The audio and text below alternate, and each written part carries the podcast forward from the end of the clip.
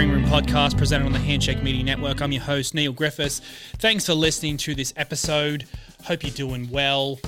This is almost a throwback of sorts because this great man came on the podcast as the first Green Room guest. We obviously rebranded the, the podcast from the music podcast to the Green Room last May.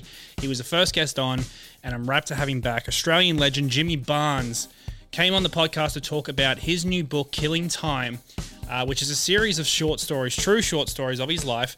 Some are almost crazy to believe. Um, everything from from personal battles to really light and upbeat stories like getting a haircut in Thailand. Um, there's a bit of everything in this one. Obviously, people who have read Jimmy's books in the past, um, it's, it's, very dark about his upbringing. There is a little bit a little bit of that in there. But yeah, this is a it's a really cool book. I think everyone will get something out of it. So Jimmy came on the podcast.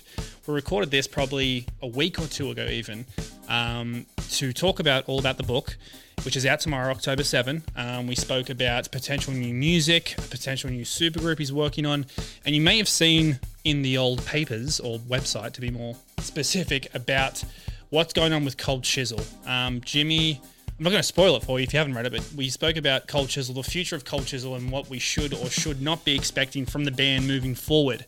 Uh, so, without further ado, this is my chat with Jimmy Barnes on the Green Room. Have a listen. All right, well, Jimmy Barnes, welcome back to the Green Room or the virtual Green Room. Welcome back to the show, man. it's virtually green here. What's going on? I'm good, good, mate. Thanks for having us back.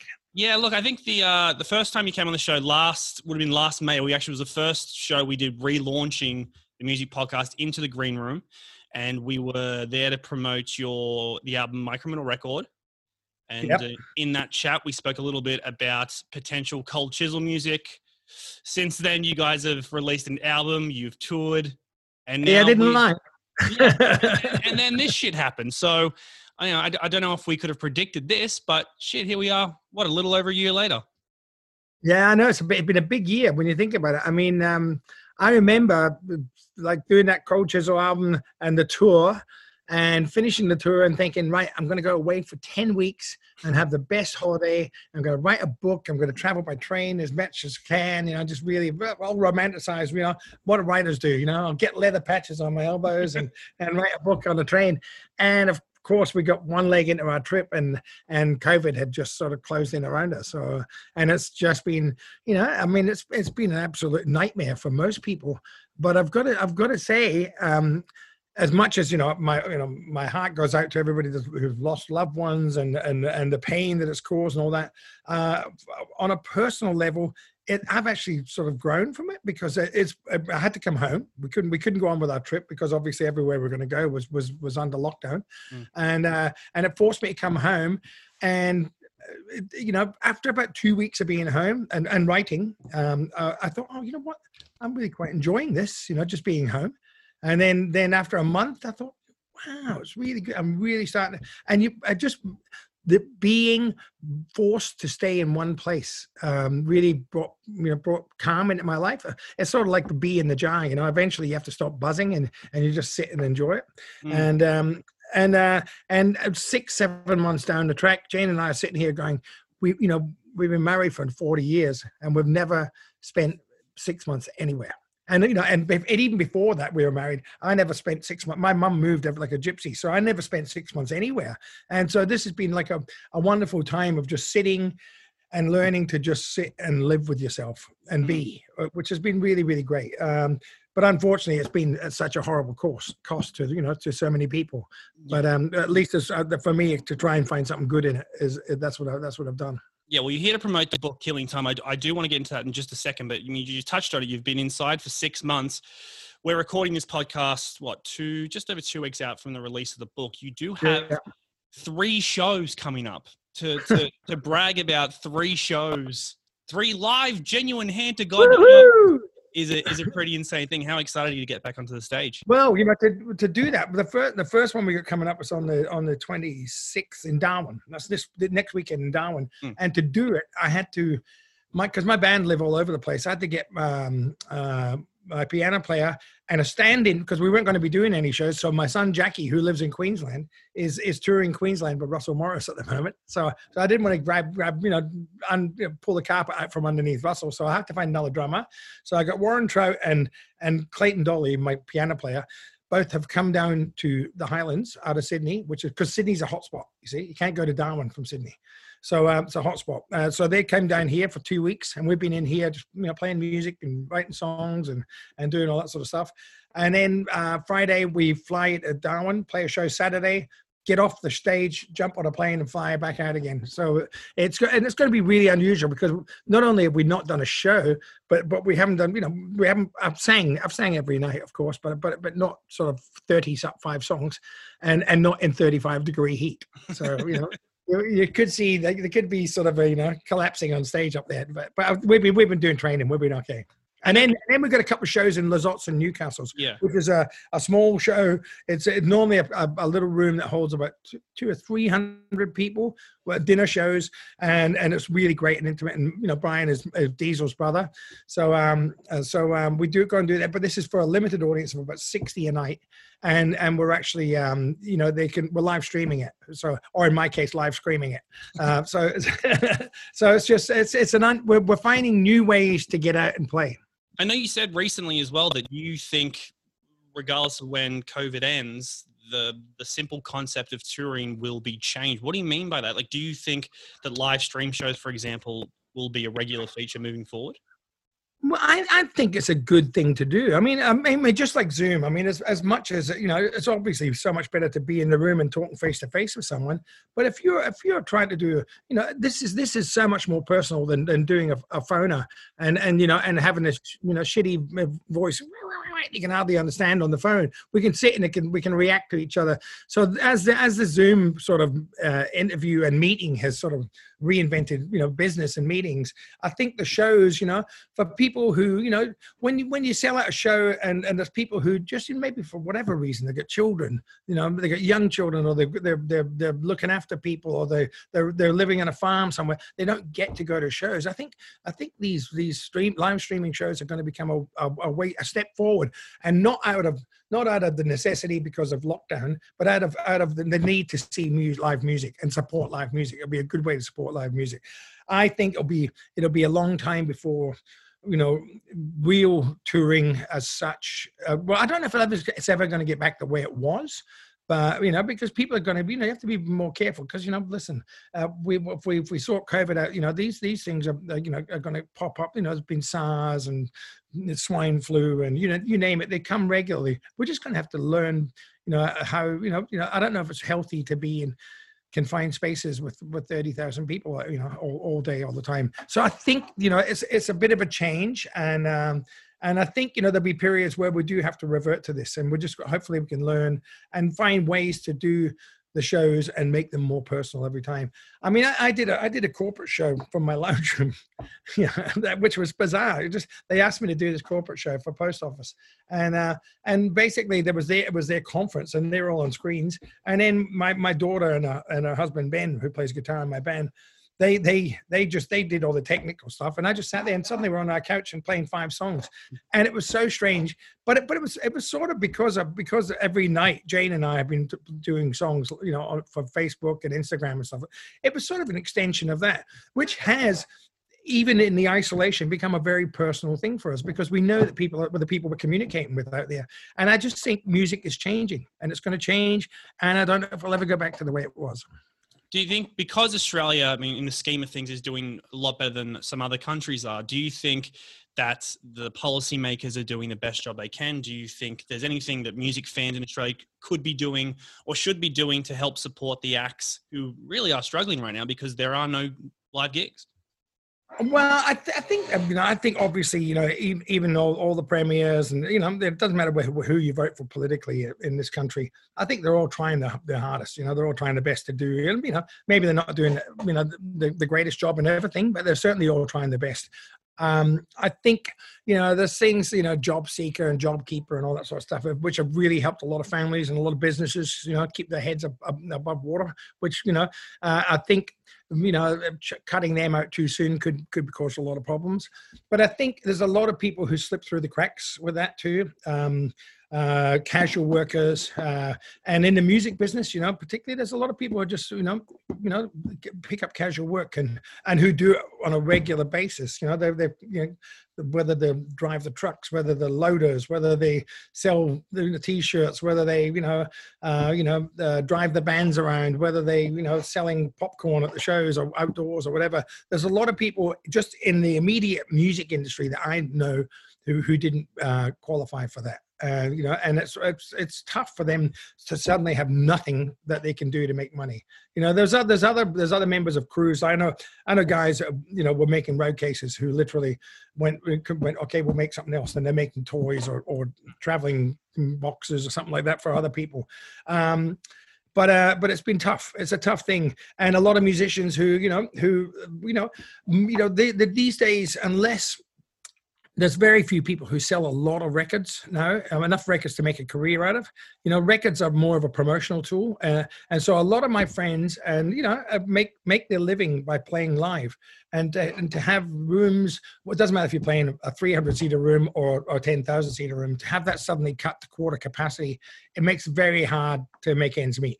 Uh, you know, if if a if a, a performer like myself, who if we were going out and doing summer shows well, we play to 10 or 15,000 people and we can only play to two, it means, you know, that the, the, something has to give, whether it's the size of production or the, the, amount, the amount of members in the band or the, you know, you, you do have to cut corners to make it work.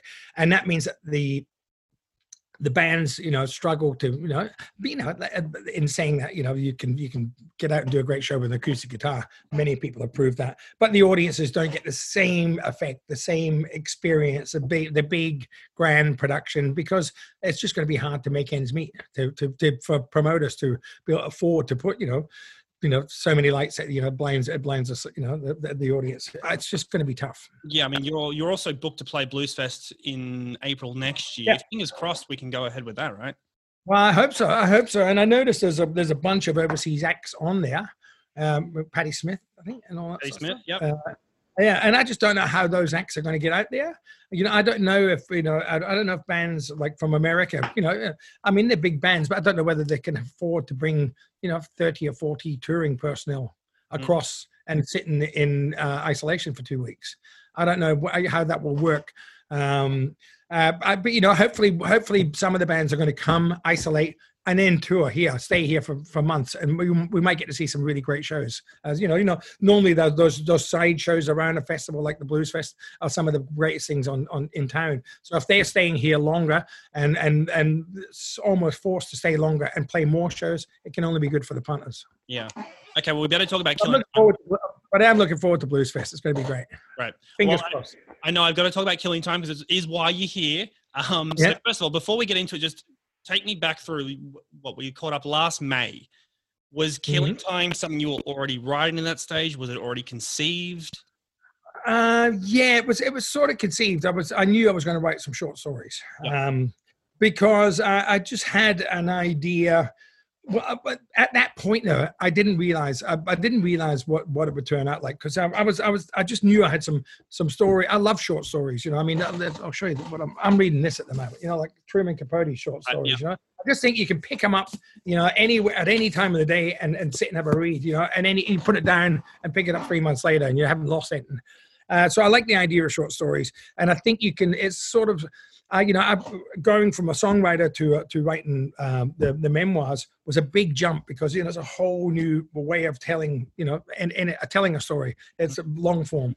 This is somewhere in between where you can get to a punchline quick. You can it's like hitting, having a chorus almost. You know, you can hit the chorus quick, and you know, um, but I, I, wrote, I started off writing this thinking these were just a bunch of, you know, anecdotes about, you know, what you do on the downtime. Because, you know, as musicians and, you know, as you, as you probably well know, we spend much more time killing time than we do making music. You know, we, we're always traveling, you know, and I, I, I, sort of wanted to make a connection for the partners too. People think that the music business is, is totally glamorous and you're all, you know, and in some places it is, but most, in most cases, it's about schlepping about and, and d- digging deep and, and, and, and getting to, so you can get up on stage and spend a couple hours connecting with an audience. Those two hours are the glamorous section of the of the of the life because that's the time when you get to look eye to eye into, into an audience's eyes and actually make a connection and and possibly make some great music. That's when you make the best music. The rest of the time is all just trying to get to that. So we spend a lot of time killing time. So I thought there'd be lots of little stories that people could you know could talk about in the downtime, fill in the gaps between. And and in the process of doing it though, I realized that all these stories are sort of related and, and sort of part of that same journey of growth and uh, and that you know not as dark as possibly as the other two books but but you know as part of the same you know there's things that i realize that relate back to to uh, working class boy i mean there's a story in there called uh, um, um, uh, a, a, a, broken homecoming, right? It's, it's, called a broken homecoming, and it's about Elizabeth, where where I grew up. And and in the first book I wrote, I wrote because uh, I, I had such a horrible part of my life was spent in Elizabeth because of abuse and and violence and you know all that stuff and you know you know sexual abuse, you name it. And so I used to go back to Elizabeth regularly to try and sort of sort of out and, and see if I could learn something from it. And every time I went back, it was always doom and gloom, and I just felt oppressed. And and since writing the, the first two books, I've sort of let a lot of that go. And I, and I, and I and I went back there recently before this book, and I was there, and and I was standing opposite the house where all this shit happened to me. And and i remember standing there and and what normally would just overwhelm me with with dread and and, and you know, lack of you know faith and all that sort of stuff suddenly didn't didn't and and I started to just it was like I could almost go back and hear the voices from my childhood, you know, when, you know when we were kids running wild through there, you know, and you know even though all the shit was going on with us, we were just like we were out there playing ninjas or something, you know, running wild and having fun. Or when my walking with my brother, when I'm try, looking up to my brother and want to be just like him and stuff like that. So suddenly standing in the in the in the very place that meant the worst thing in the world to me, I felt hope and I felt like connection and so so it's sort of in a lot of ways this book sort of it, you know takes it, it's sort of full circle again and goes and goes back to to sort of you know connects the stories and joins the dots the missing the missing pieces that's what i was that was my next question was those first two books you showed a lot about yourself what happened growing mm. up what happened in your personal life in this third book obviously there's it's not as deep as you said there is some some grittier stories mm. um, revisiting that this time around, was it as confronting for you? As you said, was, was it more of a cathartic thing? Were you able to look back at it and think, oh, shit, this is, you've come a long way? Well, the, the, the thing is, the process of writing for me is always a, a bit a bit of a you know I, I, always learn something. I mean, when I wrote those first books, I didn't go sit down and go, oh, I'm just going to really confront this. I started writing, and then sort of things came out, and I and I'd remember more things, and I'd write more things, and and it was sort of like an, it was like me. I was learning about my past, the past that I'd ran from, as as much as as much as a reader when they got it. As I was writing, I was going, "Oh shit, I remember this now." You know, uh, this book Uh, uh, that sort of happens too in a way. You know, like I'll be writing a story. Oh, you know, by you know, telling. You know, I remember the, the story. I was sitting in in in North Sydney at, at Jane's parents' apartment, and somebody committed suicide, and it was midnight, and I was stoned and I've been watching, you know, bloody, you know, Shogun or something on TV, and it was all about, you know, samurais committing suicide and stuff. And suddenly I heard this dull thud, and I looked out the window and there was a guy on the floor and jumped out of a five story building or something. And I ran down in the middle of the night because there wasn't mobile phones. And I, and I, and I, I knew he was dead. And I, and I had, Jane was calling an ambulance and I sat, and I sat with him for like 20 minutes and held his hand and, you know, spoke to him and just, I didn't want his spirit to be alone anymore because he'd been alone so so long and i and i was writing that because it was just because it was a, I remember it was and the, the story was about life as a butterfly's dream you know the Japanese uh, committing and and and I'm going why did and I just watched it and then I'm, why did you do that mate and and then when I'm writing it which is you know 30 years after it happened I suddenly realized why it, why I remembered the story and why it why it meant so much to me because I was it was so close to what I was anyway. It was it was like a it was like a snapshot of what I was becoming before I even got there. And and so there's this story which is it's a dark story, but but in the end it was like a window into my own soul. And um and it really um uh, you know all these stories have things that are pointing to, to things lessons that I should have learned quicker or and lessons that and eventually I did pick up on, but but I didn't realize at the time. You know, meeting Rosa Parks. You know, when I, when I when I there's a story about me meeting with Rosa Parks and Rosa. You know, I'm you know I I I just you know I was in the thick of, of drug abuse and, and and and alcoholism and and just the world was falling down around me, and then I sat five feet across the table from Rosa Parks while she told her story to a, a, this big group of you know really deep thinking people. And i was sitting there and i was watching her and and i realized what courage was and I realized what you know strength was and what grace was, and and she was. It wasn't about anger; it was just about courage to stand up and say, "This has got to change." And then, uh, you know, and and at the time, I was just like, it was, was beautiful, but I didn't realize that, that what I was going to need in my life was courage. You know, that that's these were all lessons that were all just the life world has a way of sort of showing you these things, and eventually, if you join the dots, it'll make it'll make sense and it'll connect for you. And that's what sort of this book is. There's a lot of that in there. Mm. The, the, the story that I really responded to was the the one about you in LA and you're in the studio with Don and you yeah. go get some money out for, for, for drugs and alcohol. And yeah. if you read that story, really every fifth to sixth line, you're reiterating the point that you're after booze and drugs. Yeah. Is that you reminiscing on that story looking at now being self-aware of that's what you wanted or is that what you were thinking in that moment the whole time? Well, at the time i was at the, at the time i didn't want to feel anything i did you know don don Gehman who's a dear friend a great producer had been through a lot in his life and he was very calm and he was trying to make me think and make me make me feel and i, and I didn't want to feel i just i would go to la and i, I was like just you know crazed and and i would just be smashed and i'd be smashed all the time i was like that wherever i was really but particularly in los angeles and I remember that day it was just like every other day. I just wanted to get, you know, go and buy a bottle of vodka and and and wait for the drug dealer to get out of fucking bed so I so I could see him. Lazy and, uh, yeah, they're lazy bastards. They never get up early enough, you know. Um, and and um, and and that's what I was doing. And I went there to get money. And just on the way, there was this this old lady sitting under a tree, and it was like a, shabby little tree, and it was hot as hell. And she was just trying to get some shade. And I remember I was just I wanted to get out. She said, "Excuse me, sir," or whatever, you know. And I, am just I, I I didn't even notice her at first. Then I then I stopped, and she just looked. Know, uh, she had this look in her eye, and she just she seemed like a you know decent sort of person, just sitting lonely. And she said, and I was wanting to give her some money so I could keep moving because I was too concerned about getting drunk and and and you know want to make sure I didn't miss the drug dealer when he got up and I didn't have any. So I went, I said, look, I haven't got anything. I've got to go. And I walked up to the, the shop and I got, I went to the ATM and I got, I got money and I got a bottle of vodka and I'm walking back.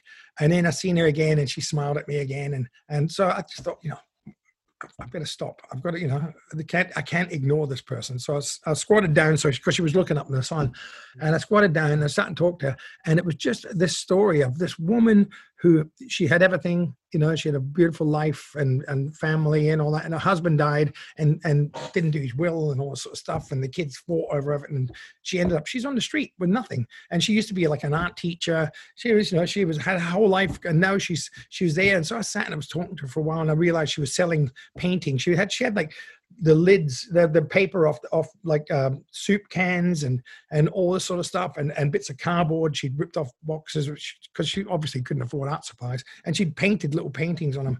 And I said, "Ah, oh, give me a couple," you know. And um, and she and she wouldn't take any money. And then and then finally, I was sitting talking to her, and and and she said she she didn't mind being you know, homeless and losing everything because it was just stuff. She said the thing that hurt that hurts the most is that you, she'd lost her humanity. That nobody, nobody, nobody spoke to her anymore. She was just in the way. And she said, "I just, you know, you're, you're the first person who sat and actually spoke to me. I sat with her for about half an hour, forty minutes, and she said, "You're the first person that spoke to me since I've been on the street." And, and she said, I don't want your money. And I said, in fact, I want all your paintings. And I, and I gave her 500 bucks or something. And, uh, and, and she's going, oh, you don't, you don't have to, giving me so much. And I just felt, fuck, you know, this is me. I was getting, going to get hammered and, you know, just feeling sorry for myself. And this is someone who's, you know, once again, it's like life coming by to just show you what fuck up, what a fuck up you are. And so I just, I seen her and I thought, that's this, you know, and, and that day I gave her all my money away. So I went in and I didn't buy drugs. I couldn't afford to buy any drugs till the next day. But, um, but, but, it, but, it was, it was a little thing. I never forgot the look in her eye and just that thing about you've given me so much, you know? And I thought, fuck, you know, but how, how lucky am I? You know? Reading that uh, story though, is there not a part of you that then can think there is some hope for you? I mean, the simple fact is you stopped and however long you spoke with her for, and then you gave away what you were going to use that for. Well, yeah, but you know, but just because it was, yeah, that was, it wasn't, it wasn't, it was hope for me because I, the next day I did the same thing again. Uh, but, but it was, it was that, that glimpse of, of humanity, a glimpse of hope, glimpse of, of, of, of truth, you know, and, and all the way through life, you know, eh, you do get these, if, if, if you, if you can notice them, sometimes you're wallowing so much in your own self pity, you don't even see them you know, and sometimes they come and smack you in the face. I mean, the, the, there's the other one in LA where I walked into the, the, the tarot card reader, you know, literally that was that was just such there was two doors like right next to each other. One went to a bottle shop and i was so out of it i walked in the wrong door and i was inside this tarot card reading shop. And this gypsy woman's bloody saying somebody's trying to kill you and i'm going yeah i know it's me. You know but it was like it was literally it hit me in the face. You know like you just this like sliding doors you walk in and bang there you are. Suddenly you're confronted with you know we know what's wrong with you. And and and it just and it just drives the point home. And and believe me all these lessons that i learned i didn't suddenly suddenly okay, I'm okay now. I'm, I'm clear. These were just when I started to take steps to to look at my past, to go through um, all the issues that I had. And believe me, I had a lot of them.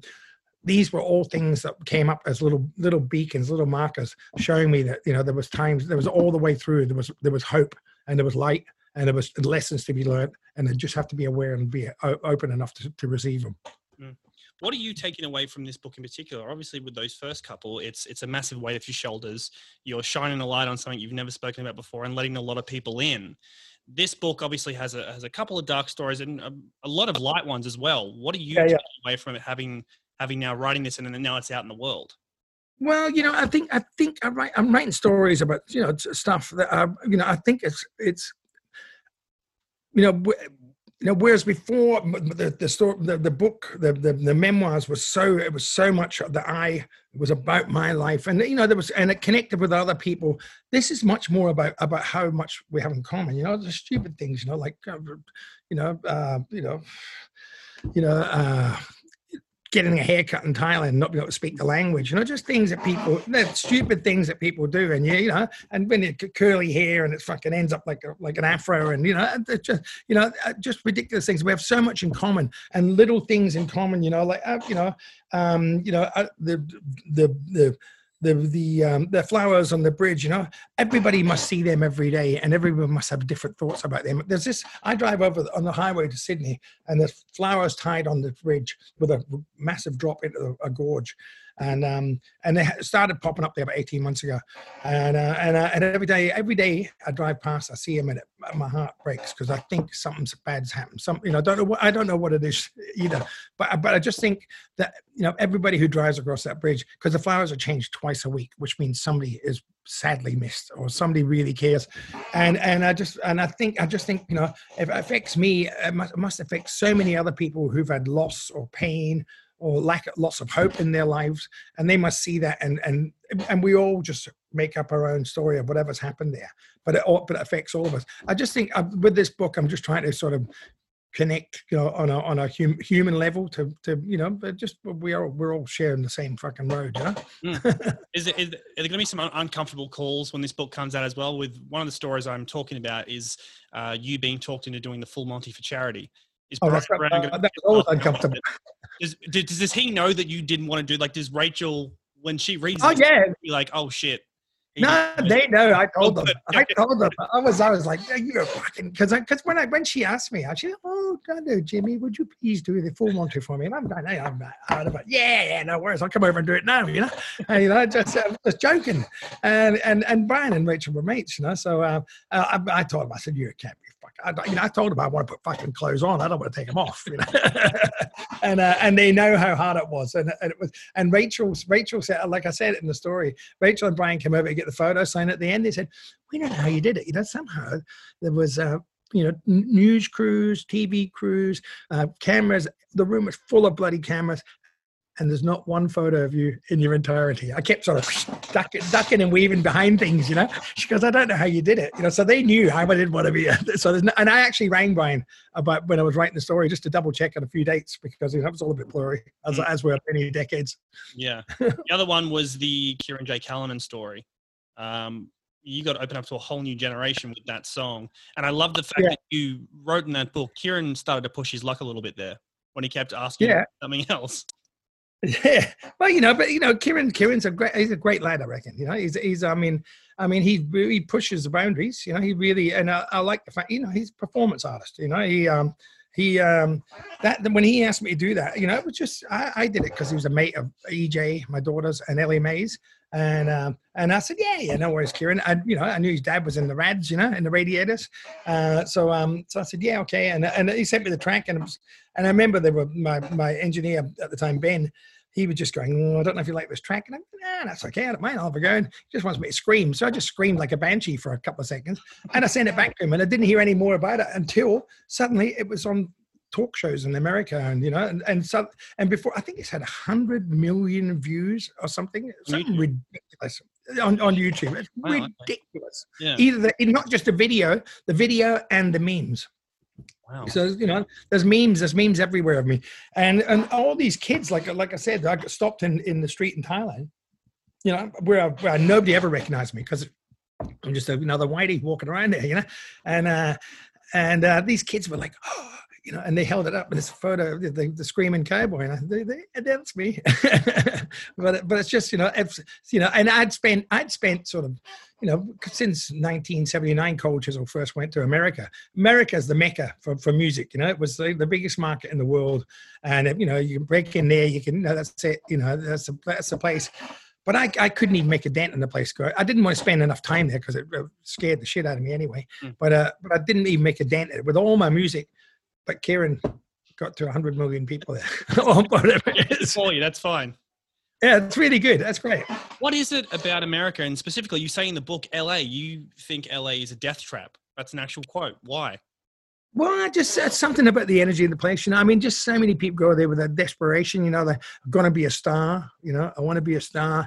Um, you know, and I, I, I've never been in music to be famous. You know, I, you know, when people ask me to, to do be a celebrity, you know, oh, can you be this? I'm not a celebrity. I'm a fucking singer. You know, um, and so so there's something about that energy there, and people go there desperate to become famous or escape something and and and you know and you see them they're all working you know you get driven in the limos and people give you scripts that they've written or hey yeah i'm an extra you know i'm a guitar player you know um, here's my demos you know everywhere you go the fucking bouncers on the door give you demos you know the the the the, the girl who's you know been serving in the in the diner for 40 years you know still waiting for a break in the movies you know uh, and it's just sort of desperation and i don't feel comfortable there and then to you know to make things worse you know when i was going a lot it was i was in the in the thick of you know drunken uh, drug taking days and drugs were particularly cheap there so so it was always scary because you know i kept thinking fuck you know you could easily just disappear in a wormhole yeah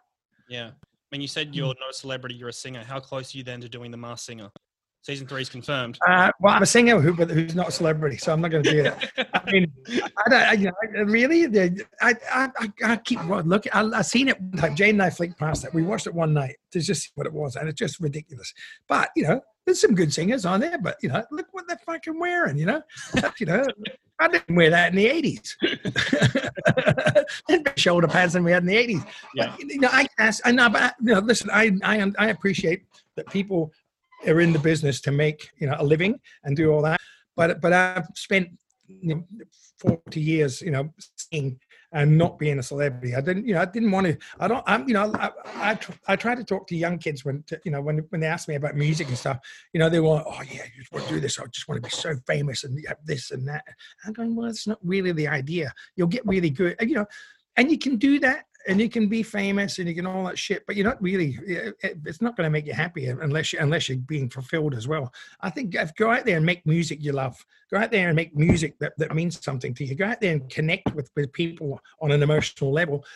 And if you can make money doing it as well, great. But if you don't, at least you're still doing. You're still connecting and that's that's going to give you more joy in the long run than, than trying to be you know just on tv and fame sort of comes and goes too quick you know and people give up too much to be famous. Uh, you know, when you see people, you know, doing anything, you know, that you go, oh, it's ridiculous. What are you fucking doing that for? You know, mm. um, uh, just to be famous. And and uh, you know, I don't. And and I God, God, good luck to everybody who does it. But I, you know, I don't want to be on the Masked Singer. I don't want to be fucking Dancing with Stars. I don't want to be fucking, you know. I'm a celebrity. Get me out of here. That's another one they, you know, they asked me to be a judge in The Voice, and I just said, no, I, fucking music is not a competition. Like you know, now, said, now you mean, or like I, years ago? No, this is while ago, a while ago, a while ago, and I'm saying you'd have to pay me ten million dollars, and and you know, and I'd have to be able to say anything I fucking wanted because I'm not going to pull punches. This is a serious fucking business, you know. Yeah. And they were like, oh, I don't know about this, you know, because really, it's, uh, I just, I, I just, it's you know,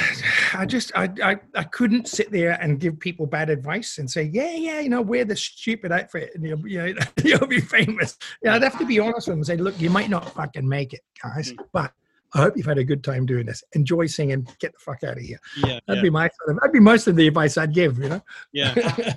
well, talking about music, last time we we did this, you were promoting My Criminal Record and writing Chisel music. Fast forward mm-hmm. what 14, 15 months are you working on new solo music? Is there going to be more Cold Chisel music on the way? Uh, I don't know if there's any Cold Chisel music on the way. I've got a feeling we might be done, but never say never. You know, in a few years, maybe we'll get together again. I've just re-recorded um, a track from the last Cold Chisel album, uh, the song "Killing Time." Mm-hmm. Which, which which was the title track for this book, because uh, the lyrics in that in that song that I wrote really meant a lot to me, and and I've recorded that track with the uh, ACO Australian Chamber Orchestra oh, wow. with Richard okay. Yep. and it's just phenomenal. So I've got I've got a track that I've done, which is coming out in the next week or so. Uh, which I'll get to you. I'll make sure they get to you. Um, and uh, and in the process, I'm in the process of recording. I've been doing every night for the last seven months. Jane and I have sort of nearly every night. I've done songs, just you know, everything from the Carpenters to bloody Doris Day. You know, we've sang just with acoustic guitars and, and, just had fun singing songs. And and once again, it's you know, loads of people have sort of watched them, and they're just and uh, you know, I haven't done it to you know, once again, I'm not doing it to to sort of hey stay in the public eye. I'm doing it to, make a connection with people for people who are you know who are trapped in their home, and and it's, and it's just a way of making music and and, and connecting with people. And uh, and a lot of people have really liked it and really just like the idea of it. So and I've been we're jokingly we've been calling it the Jane Barnes band because you know Jane started playing guitar six months ago and she's getting really good now, and um, and so um, maybe we might record a couple of those songs because people have been asking if they can get them, and just it just be a little, little cover thing, just you know something something fun to do. But in the meantime, I'm writing songs, and uh, I've got, I've, you know I've got some songs that I'm, I've half written with Troy Cassar-Daley. Um, you know I've sent some lyrics to Don Walker that we'll you know we'll get together soon and do some writing. Uh, I reckon I'll have. A, I've also started. i have got a few things going. Actually, I'm glad you asked. Uh, I've, I've, also we've also started all the secrets because of, because of COVID. We, we, we had to do things remotely, and and at the moment we're trying to make a rockabilly record uh, with Slim Jim Phantom from the Stray Cats. Yep. He, he's doing his drums in LA. Chris Cheney in Melbourne and myself up here. So we're trying to do like a rock and roll trio, uh, rockabilly songs, some original, some covers. Wow. so that, that's sort of on, that's on the go at the moment as well. You're recording already, or you've just been having a couple of jams? Just started. Just start. Just started. Okay. So, so we, will send track, we'll send tracks to Slim Jimmy. He'll put drums on. He'll send them back. Chris will put guitars on. Send it to me. I'll, I'll start. You know, doing vocal. We've we only got the first track on the road now. Right. So we hope to get that done in the next, you know, three or four months. Do you expect any album? If COVID, COVID breaks, we'll get together in the one room and, and do yeah. it face to face. Yeah, I was going to say that. So I doubt any album before the end of 2020, though, right? Yeah. No, I don't think so. No.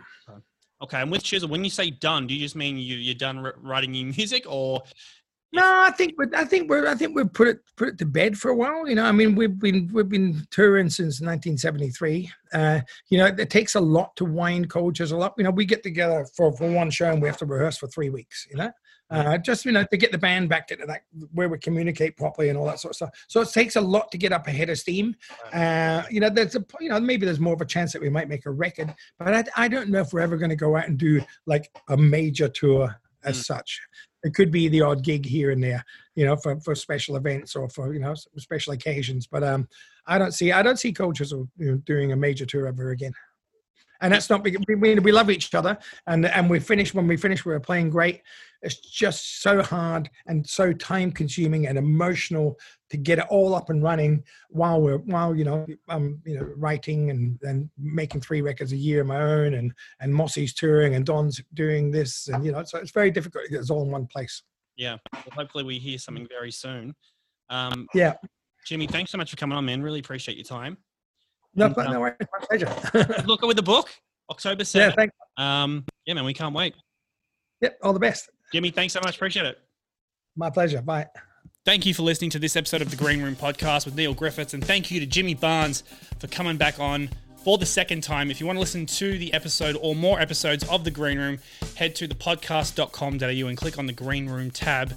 Jimmy Barnes' book Killing Time is out on October 7th, so tomorrow. If you are listening to this past October 7th, it's out right now, so go get it. Thank you again for listening, and I'll talk to you very soon.